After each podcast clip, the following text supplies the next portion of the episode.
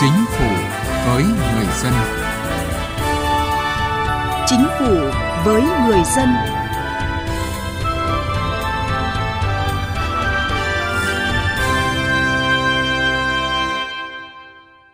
Thưa quý vị và các bạn, theo Bộ Kế hoạch và Đầu tư, tính đến ngày 20 tháng 3 năm 2023, tổng vốn đăng ký cấp mới, điều chỉnh và góp vốn mua cổ phần, mua phần vốn góp của nhà đầu tư nước ngoài đạt gần 5,45 tỷ đô la Mỹ, bằng 61,2% so với cùng kỳ năm trước. Tuy nhiên, số dự án đầu tư mới và số lượt dự án điều chỉnh vốn vẫn tăng so với cùng kỳ.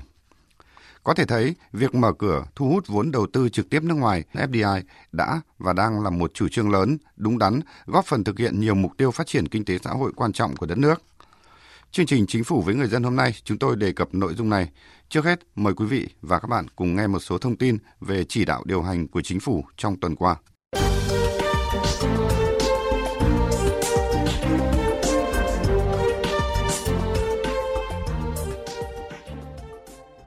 Thưa quý vị và các bạn, Chính phủ vừa ban hành nghị quyết số 58 về một số chính sách giải pháp trọng tâm hỗ trợ doanh nghiệp chủ động thích ứng, phục hồi nhanh và phát triển bền vững đến năm 2025. Mục tiêu tổng quát là hỗ trợ và phát triển doanh nghiệp chủ động thích ứng với tình hình mới, ổn định hoạt động sản xuất kinh doanh và phục hồi nhanh, đổi mới sáng tạo, phát triển sản xuất kinh doanh bền vững, nâng cao năng lực cạnh tranh, tham gia sâu vào mạng lưới sản xuất, chuỗi giá trị khu vực và toàn cầu, lớn mạnh về số lượng và chất lượng. Thủ tướng Chính phủ Phạm Minh Chính đã ban hành chỉ thị số 10 ngày 19 tháng 4 năm 2023 về tăng cường công tác đảm bảo trật tự an toàn giao thông đường bộ trong tình hình mới. Chỉ thị yêu cầu các bộ ngành địa phương phải thực hiện đầy đủ trách nhiệm trong quản lý nhà nước về đảm bảo trật tự an toàn giao thông, siết chặt kỷ luật kỷ cương, nâng cao hiệu lực, hiệu quả quản lý nhà nước về đảm bảo trật tự an toàn giao thông, tăng cường thanh tra, kiểm tra, điều tra, xử lý nghiêm các hành vi vi phạm pháp luật, sai phạm, tiêu cực của các cơ quan quản lý nhà nước về giao thông, lực lượng thực thi pháp luật về giao thông, chính quyền địa phương và các lực lượng khác có liên quan đến đầu tư, xây dựng, quản lý hành lang an toàn giao thông. Ngày 21 tháng 4, Thủ tướng Chính phủ đã ban hành chỉ thị số 11 về việc tăng cường các biện pháp cấp bách phòng chống dịch bệnh dại. Chỉ thị yêu cầu Ủy ban Nhân dân các tỉnh, thành phố phải thường xuyên đôn đốc kiểm tra việc chấp hành pháp luật về phòng chống bệnh dại ở người và động vật, xử lý cán bộ công chức thiếu trách nhiệm, buông lỏng quản lý, hướng dẫn yêu cầu chủ hộ nuôi chó mèo cam kết thực hiện nghiêm việc khai báo, chấp hành việc nuôi nhốt chó mèo trong khuôn viên gia đình, đảm bảo điều kiện vệ sinh thú y, không để ảnh hưởng tới những người xung quanh, chấp hành tiêm vaccine phòng bệnh dại cho chó mèo theo quy định. Thủ tướng Chính phủ vừa ký ban hành công điện số 265 về việc tập trung tháo gỡ khó khăn vướng mắc, thúc đẩy sản xuất, tiêu thụ nông sản, thực hiện 3 chương trình mục tiêu quốc gia chống khai thác hải sản bất hợp pháp, không báo cáo và không theo quy định. Thủ tướng Chính phủ yêu cầu các bộ ngành địa phương tập trung rà soát, tháo gỡ vướng mắc về pháp lý, cắt giảm mạnh thủ tục hành chính không thật cần thiết trong lĩnh vực nông nghiệp, tạo môi trường thuận lợi để thúc đẩy phát triển doanh nghiệp trong nông nghiệp, thu hút doanh nghiệp đầu tư và phát triển nông nghiệp, nông thôn, trong đó chú trọng doanh nghiệp ứng dụng công nghệ cao, chế biến sâu. Thưa quý vị và các bạn, theo dự báo của Bộ Kế hoạch và Đầu tư, năm nay nước ta có thể thu hút từ 36 đến 38 tỷ đô la Mỹ vốn FDI dựa trên những yếu tố như kết quả tăng trưởng, nỗ lực cải thiện môi trường đầu tư kinh doanh, tạo lập niềm tin với các nhà đầu tư, khai thác có hiệu quả lợi thế từ các hiệp định thương mại tự do. Bên cạnh những mặt tích cực thì việc thu hút, quản lý và hoạt động đầu tư nước ngoài vẫn còn một số tồn tại hạn chế và phát sinh những vấn đề mới mà đã đến lúc Chính phủ, các cơ quan chức năng cần điều chỉnh và rà soát lại cho phù hợp. Với sự quan tâm cao của Chính phủ và sự vào cuộc của cả hệ thống chính trị, sự đồng lòng của các doanh nghiệp, môi trường đầu tư kinh doanh của Việt Nam đang ngày càng trở nên thông thoáng, tạo điều kiện cho các nhà đầu tư. Đặc biệt, lợi thế về nhân lực và thị trường nội địa với gần 100 triệu dân, với tầng lớp trung lưu tăng nhanh, tạo nên một thị trường có sức mua khá lớn, đang thu hút sự quan tâm của các nhà đầu tư nước ngoài. Giáo sư tiến sĩ khoa học Nguyễn Mại, Chủ tịch Hiệp hội Doanh nghiệp Đầu tư nước ngoài phân tích. Hiện nay chúng ta thấy là các cam kết rất lớn về 3 cái lĩnh vực. Một là hạ tầng, trong đó có cả cái hạ tầng giao thông, hạ tầng năng lượng sạch điện, hạ tầng kinh tế số là những cái cam kết rất lớn. Thứ hai là năng lượng tái tạo, thì có thể nói là sự bùng nổ năng lượng tái tạo. Thứ ba, đặc biệt là R&D và đào tạo nguồn nhân lực chất lượng cao. Hiện khu vực FDI đã đưa Việt Nam trở thành một trong những mắt xích quan trọng trong chuỗi cung ứng toàn cầu, giúp nước ta phát triển nhiều ngành dịch vụ chất lượng cao như tài chính, ngân hàng, bảo hiểm, kiểm toán, tư vấn luật, vận tải biển, logistics, tạo ra phương thức mới trong phân phối hàng hóa tiêu dùng, kích thích hoạt động thương mại nội địa, chuyển dịch cơ cấu nông nghiệp, nâng cao giá trị hàng hóa nông sản xuất khẩu. Thực tế cho thấy dù cơ hội để thu hút nguồn vốn FDI ở nước ta là rất lớn, nhưng các doanh nghiệp cũng cho rằng vẫn còn nhiều rào cản vướng mắc gây tốn kém thời gian, chi phí cho các nhà đầu tư như thủ tục hành chính còn rườm rà, chồng chéo, việc giải phóng mặt bằng cho các khu công nghiệp mới thành lập còn nhiều vướng mắc kéo dài. Tiếp theo là các vấn đề về thực thi pháp luật, nhất là chính sách ưu đãi đầu tư, hoàn thuế với doanh nghiệp chế xuất. Tiếp nữa là vấn đề thiếu hụt nguồn cung lao động chất lượng cao cho các khu công nghiệp, vấn đề nhà ở, phúc lợi xã hội cho công nhân làm việc trong các khu công nghiệp, khu kinh tế. Ông Vũ Tiến Lộc, Chủ tịch Trung tâm Trọng tài Quốc tế Việt Nam nêu thực tế. Yếu tố về thể chế để thúc đẩy cho cái sự đổi mới sáng tạo, cái sự an toàn của các nhà đầu tư, cái sự nhất quán của cái hệ thống chính sách thực sự là cũng có nhiều cái điểm còn hạn chế. Và cái thủ tục hành chính của chúng ta vẫn còn rườm rà so với lại các cái nền kinh tế khác trong khu vực. Một thực tế nữa cần phải nói tới, đó là liên kết giữa doanh nghiệp đầu tư nước ngoài với các doanh nghiệp cung ứng trong nước còn yếu. Các dự án đầu tư nước ngoài vẫn chủ yếu là lắp ráp, gia công, tỷ lệ nội địa hóa thấp, giá trị gia tăng tạo ra tại Việt Nam chưa cao. Đặc biệt, đầu tư nước ngoài chưa tạo được mối liên kết chặt chẽ với các doanh nghiệp Việt Nam để cùng tham gia chuỗi giá trị, chưa thúc đẩy được ngành công nghiệp hỗ trợ trong nước phát triển. Ông Vũ Đức Giang, Chủ tịch Hiệp hội Dệt may Việt Nam nêu quan điểm. Chúng ta sẽ có rất nhiều những cái lợi thế từ các cái dòng đầu tư từ trong nước, từ dòng đầu tư FDI. Nhưng về chính sách chiến lược của chính phủ chúng ta và đối với các địa phương thì phải nhận thức được việc vấn đề này. Đây là lợi ích có tính cả nước chứ không phải một ngành.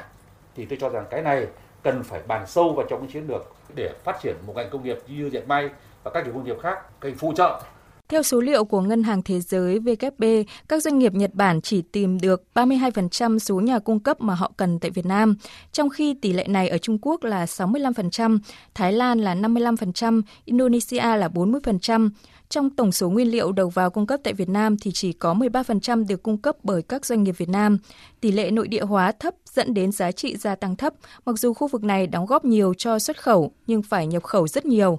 Ông Tô Hoài Nam, Phó Chủ tịch Thường trực kiêm Tổng Thư ký Hiệp hội Doanh nghiệp nhỏ và vừa Việt Nam nêu nguyên nhân. Đây là một cái khu vực ai cũng biết là sáng tạo mà muốn đưa ra ngoài thị trường thì phải có đầu tư. Đầu tư về công nghệ thì không thể nào mà đầu tư cái công nghệ lỗi thời được. Thì cái điều đó nó buộc họ phải có vốn. Mà vốn mà chúng ta cho vay hạ lãi rất là tốt rồi. Nhưng mà phải nâng cái tỷ lệ cho vay vốn trung hạn, dài hạn nhiều lên. Bởi vì nếu mà không cho vay trung hạn và dài hạn thì vừa mới vay xong đã phải đi lo trả nợ. Năng suất lao động của nước ta không cao và không kết nối được với khu vực đầu tư nước ngoài cũng là một trong những nguyên nhân cản trở việc thu hút dòng vốn FDI. Nguyên nhân là do khả năng hấp thu công nghệ, trình độ quản trị của các doanh nghiệp trong nước thấp. Muốn tham gia vào chuỗi giá trị toàn cầu không chỉ có vấn đề cải cách thể chế của nhà nước mà doanh nghiệp phải tự nâng cấp mình.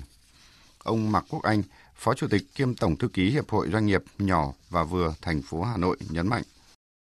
Tập trung là trao dồi mặt kiến thức. Kiến thức đây là kỹ năng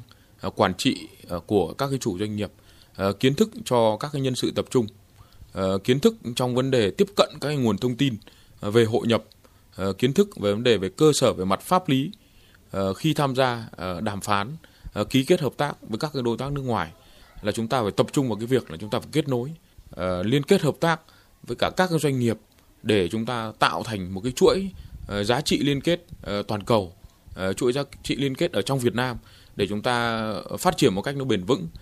Hiện đã có nhiều tập đoàn công ty đa quốc gia đầu tư mở rộng sản xuất tại nước ta. Đây chính là cơ hội để các doanh nghiệp tham gia chuỗi liên kết trở thành các nhà cung ứng, nhất là với ngành công nghiệp phụ trợ Việt Nam. Vậy nên các doanh nghiệp cần có những nỗ lực đổi mới về công nghệ, nhân lực và sẵn sàng thiết lập quan hệ hợp tác với các tập đoàn đa quốc gia đang kinh doanh tại Việt Nam.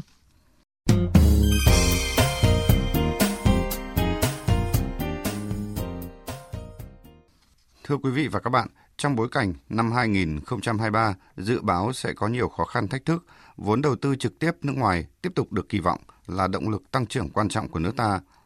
Tuy nhiên, theo các chuyên gia, hoạt động đầu tư vẫn chưa tạo được động lực cần thiết thúc đẩy tăng trưởng kinh tế và ổn định kinh tế vĩ mô.